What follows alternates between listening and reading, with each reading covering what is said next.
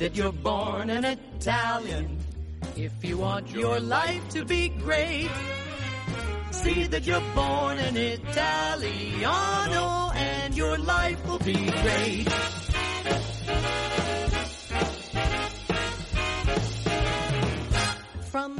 Hey there, Paisani. Welcome back to another episode of the Italian American Podcast. I'm your moderator, John Viola. And this week, in lieu of our normal show, we're bringing you the sixth and final installment of Updates from Italy, which, for those of you who haven't been following, is a special segment that we've been putting together for the last six or seven weeks, where my great friend and co-host, the notorious POB, Pat O'Boyle, is interviewing men and women throughout Italy to get the on-the-ground experience with the after effects of the COVID crisis and the reopening of the country.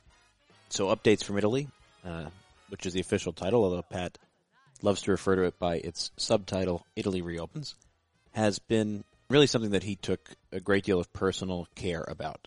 Uh, when we sat down and first discussed it, I was kind of under the impression that he was going to seek out some of our higher contacts and try to get government officials or medical officials, and uh, in fact, he really preferred to do it through friends, through the on the ground experience from the often unsung men and women who lived through this crisis and have been active participants in Italy's reopening. And, and so this is the final installation of his project, and we thought it'd be a good way to share with you. Much of the audience, thankfully, has listened to the previous five segments, so we appreciate you staying with us through this experience.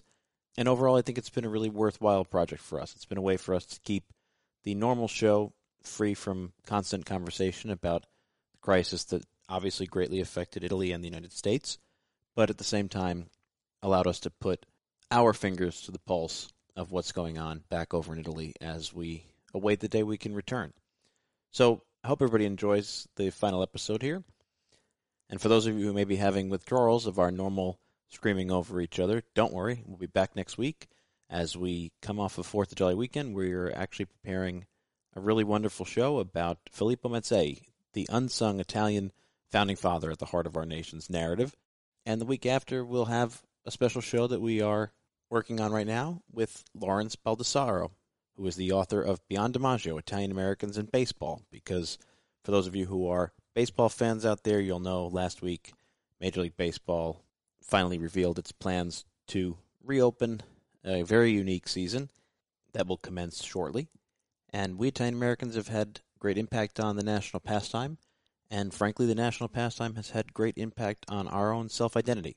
So I think that's going to be a really exciting show. And if you've not already read Beyond DiMaggio, it's a great book. I highly recommend it, and uh, you could read it and have a couple of weeks advance notice before you get to listen to Lawrence on the show. So sit back, relax, and uh, join our favorite correspondent, Cavaliere Patrick O'Boyle, as he takes you back to Italy as she reopens. Dun, dun, dun, Okay, I want to welcome everyone back to Reopening Italy. This will be the last installment of the series on our podcast, where we speak to people, Italian Americans and Italians living in Italy, what their experience is as the coronavirus pandemic enters, I guess, the second phase in the sense of Italy reopening. So, with our boots on the ground and getting firsthand information from people who are there, I have the distinct, distinct, distinct pleasure today to welcome a very dear friend, Antonio Am- Antonio, is it correct way to pronounce it? Amendola or Amendola? Well, in Italian it sounds uh, amendola, but everybody in the United States call me amendola, so I'm, I'm getting used to amendola too. Yeah, yeah. Uh, uh, that's why I said Amendola, and then I heard you say Amendola, Amendola. amendola, yeah, Antonio is, is amendola. is such a treasure to have on here because he has a great knowledge of four countries. His father was from um, the province of Salerno. His mother from, was from Gali- is from Galicia, Spain. They met in Venezuela. Um, you were born in Venezuela, am I correct? Yeah, that's correct. And then your family went to Italy. And the other impressive aspect of Antonio's resume, as pertains to our discussion today, is Antonio spent a lot of time in Nutley, New Jersey, because your uncle, Zijic, who I had the pleasure to know, may rest in peace, lived in Nutley, and that's why Antonio speaks impeccable English. Can I just give a little anecdote, my favorite Antonio anecdote of all time? Why don't you tell everyone when uh, when your friends in England, when you studied in England, asked you how you spoke English so well? The school you told Yeah. them you went to.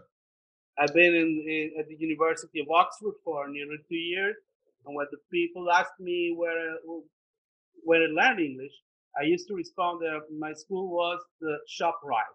Nutley ShopRite, absolutely. And someone asked, Believe it or not, many people believe it was a real school. that's the best part of that story. And your wife Roberta is from Calabria. Yeah, my wife is from Calabria. Um, we are not now.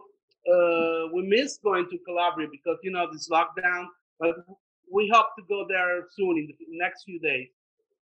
And your cousin is Elizabeth Defeis, who was the former dean of Seton Hall Law School. I went to law school, so our, our connections are many. And Elizabeth is a titan in the Italian American community in New York. So Antonio, you come here as a person and as a family with stellar credentials. So Antonio, let me ask you. So you live you live in Agropoli, not far from San Mango Cilento. You're an engineer in Agropoli. Let me ask you, with someone who has good knowledge of Spain, Italy, Venezuela, the United States, how do you think Italy handled the lockdown in an Italian way? What was very Italian about Italy's handling of the lockdown? I'm I'm not a real supporter of this administration since the beginning, uh, but I think that they acted very well. Let me say this. I mean, the the lockdown was, on my point of view, really necessary. They acted fast, and they acted with the you know required authority in that moment. Surprisingly, all the people here in the south was following the rules very strictly too. So one way or another, these people convinced the nation that the moment required a very, very aggressive response. So that that would happen. And today I was checking on the data. We have less than 100 uh, contagion in, in one day, which is, you know, remember when we have 5,000 in a day and deaths are also in the 50s. So I don't say that we are out of it, but everything is going back to what everybody calls the new normal. And before we discuss the new normal, I just want to say I've said to so many people, the south of Italy is at its best when things are at its worst. So when disaster hits, the south of Italy kicks into gear. So many people have said the exact same thing that you've said, that the south of Italy was where people thought people wouldn't follow the rules and they wouldn't cooperate. They really were models of, of you know, and of course there's lapses here and there and people are human, but they were a model of kind of doing what had to be done to bring this under control. Let me ask you the next question that you brought up. How do you see the new normal? What does the new normal mean to you? That nobody knows. I mean, to start with, last Monday in our region here in Campania, we are allowed to walk outside without the mask. So we have to wear masks only when we go inside the stores or inside the, uh, offices or whatever. But if you are outside, you can go without the mask. Of course, it's still in place the uh, social distancing and sanitation of the hands. Uh, but I, in some way, I think this is new normal. When you go around the streets or when you enter in a store, you know, here in the south of Italy, there's a lot of sociality. You stay a little bit distancing. Th- that's it. That's it. And we hope that we have not to go back to the lockdown, even if uh, there's people saying that we have to wait for another wave. Uh, okay, better to be prepared than to be unprepared. That's true. But we hope we hope that the new normal will, will mean that we go back to the old normal. Let me ask you a question. We've spoken with many people who work in Italy's tourism industry because that seems to be of all the industries that, that are affected in the, immediately in the new normal seems to be tourism. You live in the city of Agropoli. It's right on the Cilento coast, which is like the next big Italian coast after the Amalfi coast. What's your sense in the ta- in the city of Agropoli? Do you think people are afraid that tourists aren't coming? Do you see tourists walking around the streets? Um, how are the restaurants restaurants handling it? That sort of thing. I'm, uh, I went um, today for a walk uh, uh, on the harbor by the sea, and this is the, the, the last week of June. So usually there will be no parking lots, there will be all crowded, and frankly, there's nobody around. I talked to a friend who owns a hotel, and he told me that the same week last year he has more than double the reservation. So we're talking about reservations for July, not actual people in this in, in this week. So they are pretty worried, and we'll see. I mean, it was clear that this was not only an issue of reopen, but it's it always have to do with the confidence of the people. So uh, I see around there's a, there's a real real few people, and restaurants are almost empty. When the administration gave the permission to reopen, there were crowds the first days, but it was just because you know after three months everybody was happy, everybody was uh, frantic to go out. But now it's it's not the same. I mean, um, this this friend and other friends working with terms, they estimate we're around fifty percent less than than usual. And for any business, that would be a real mess. So the, if you consider all Italy is a is a tremendous um, industry in, in, in tourism. Uh, last year we got like 127 million of visitors. This is a huge number, and this is a huge box. That's so, more than the population of Italy. More people came to visit Italy than live there. Almost double. Exactly. There was a polemic. That's exactly. It makes no sense to say we stay in Italy. So what if, if every country say the same? We stay in Spain. We stay in Greece. Uh, if we all stay in Italy, we will yet miss more than half of the people we currently have last year. So um, we need to reopen the borders. We need to reopen with confidence, and we need the people to came over. We also need to face a terrible pandemic, so we need to be safe. So the state and the Europe will need to put some bucks on the table, my friend. That is, you know what? I never have a pre-conversation before we, we have an interview because I always say the best conversations happen before we go online. So then we talk and then we go online and we already have the best conversations. You have had a great point that I want to discuss with you. How do you see Italy's relationship with Europe now? How is it different now than it was six months ago? The Italian people's feelings toward Europe. Well, that that depends a lot on what will be the response of Europe at this pandemic. For now, it looks like the response of Europe have been united and of significant level of money but it's all you know just talk. So we will see what uh, what happens, and I hope strongly that we don't have a another tragedy after the pandemic that will be a, an Italy exit. It will be real crazy, and yeah, exit from Europe, from the from the uh, European Union. There's just there's a lot of politicians who are claiming we, we need to get out get out the European Union as, as Britain did. But the problem is that it will be a tragedy on my point of view because we are in the euro, the euro will collapse. So it's a scenario that we won't talk, we, we would like to talk about.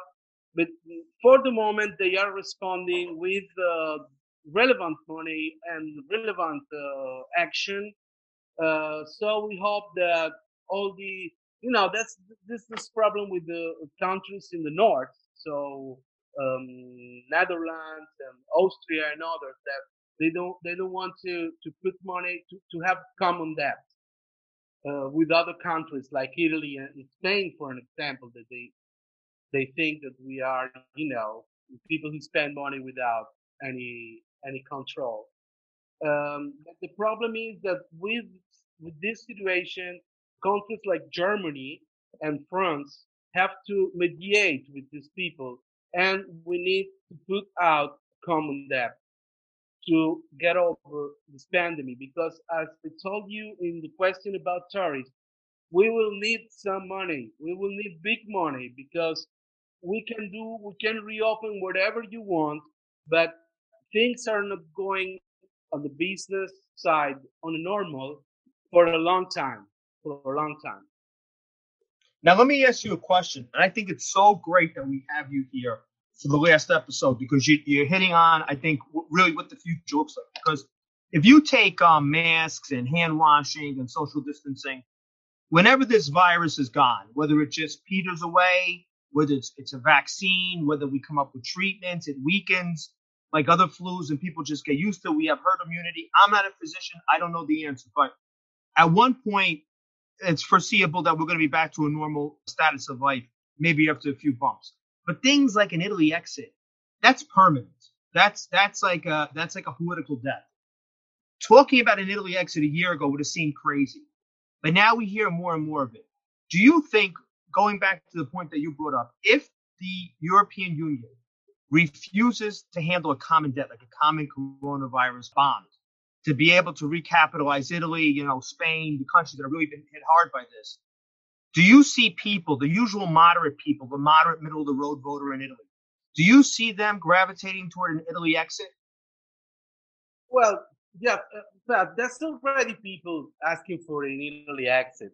Mm, these are people that, you know, it's, it's a, a, lot of people around. That's what, you know, we call bar talk. Right, right. Uh, uh, these people, oh, well, the lira, you remember the lira, you have 50,000 liras, you were rich. Now it's, it's 25 euros and you can do anything. Okay, right. Uh, it looks like um, these people think that going back to lira, they will give them back their 20s. It's not that thing. I mean, it's not such a thing. Uh, if you go back to the lira, the euro will collapse, the economy will collapse, and you are not entitled to think that you will have the, the change to liras as, as, it was 25 years ago. It's, it's crazy, right? So, um, to answer your question, there's people um, pushed by political forces. I'm talking about uh, Salvini and talking about Giorgia Meloni that they are, you know, riding this sentiment. They probably know that it's not possible and it will be a real tragedy, but they are riding it to get more votes. So I don't think that at the end somebody politically will really put on the table an issue like this. Um, I was talking with my wife and, and our friend Elisa uh, a few days ago and saying, okay, if, if something like that happens, the Netherlands better go out and we stay in. So, what an absolutely Italian response. I don't, I don't think there's an issue on the table and nobody, no responsible politician will put that issue on the table who knows if there is not a, a, a common response. Uh, mm, uh, the politicians I told you before, Meloni and Salvini, will have more more influence, and so, given they are for the exit, they will have more chances. But I don't think that now we can talk about a real uh, issue on the table. Now, I know people here in the United States their industries have been devastated, and their companies are saying, you know, uh, you were furloughed, meaning out of work without pay for uh, you know a number of months, maybe because of a certain situation you want unemployment. Uh, we're going to bring you back now, but we're not going to bring you back at the same pay. You know, someone told me recently they were told that you can come back to work in July, but you, you're going to be coming back if you still want your old job back at 45% of your pay because we can't afford to pay you what we used to because we're on the verge of bankruptcy. Do you see things like that happening in Italy? Do you have friends that their bosses are saying, I'm going to have to pay you half of what I was paying you a year ago? Yeah, but actually, Pat, you know that there are at least two Italies. So I'm in the side yes. of the, you know, the the poor Italy. But I happen to work also with the rich North. And the, the, the situation is easy. Here in the South, before the crisis, there were already a lot of companies that were suffering from bad business or from bad economy or call it uh, whatever you like, but that has nothing to do with the pandemic, right? So if you, you got a, a company that already had problems, the pandemic killed them. There's no way out. And so there was a lot of people that will lose their jobs no matter what, and there will be no way back. Um, in the rich north, you know, many of the factories, they actually got the chance. The government gave money for the furloughing and all that stuff. to keep the things quiet. You know, some people say that the reason why the contagion cases are so high in Lombardy and in Veneto yet today, even today, is because they never really quit a job. So they never stop a job, the, the, the, the, the productions. So to answer your question, I think that uh, many people will lose, will lose their jobs.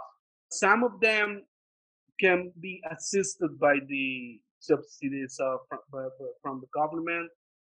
Uh, many of other not. So we will uh, need to find a new economy, which will be not a real revolution or a revolutionary economy, but a new one, a new one that can employ more skilled people in more skilled jobs. So I'm confident for the future and for the future of Italy. We know that we Italians, um, and you guys know that because we are a big family. We are staying in Italy, we've stay in the United States, we've stay all over the world. But if there's something that we know how to do is is to arrange, right? It's yeah. arrange. That's that. I, I, guess I don't know how you would translate that into English. I guess would be the, almost like figuring things out so that you can survive. Yeah, making it kind of work. Yes.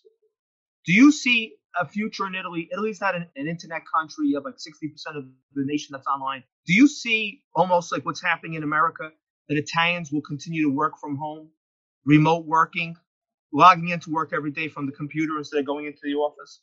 Yes, yes. Um, as long as you can work from home, it's a nice solution. And I think that if, if there's something that is, um, you know, positive in this thing, is that it learn Italian, it show Italian that it's possible. I have a lot of, you know, a lot of friends and, and I work actually with the United States. I know that many of you guys work from home. And uh, every time I, I told my people here in Italy, say, are you kidding me? Now they know it's possible. Of course, we need to, um, Pat, we need to understand that there's a lot of jobs that can't be done behind a, a, computer. So we'll see what happens but I'm confident that Italy will will survive and will be better than it used to be. Antonio, we have to wrap up. I just want to thank you so much for coming on. I want to give you my my best regards.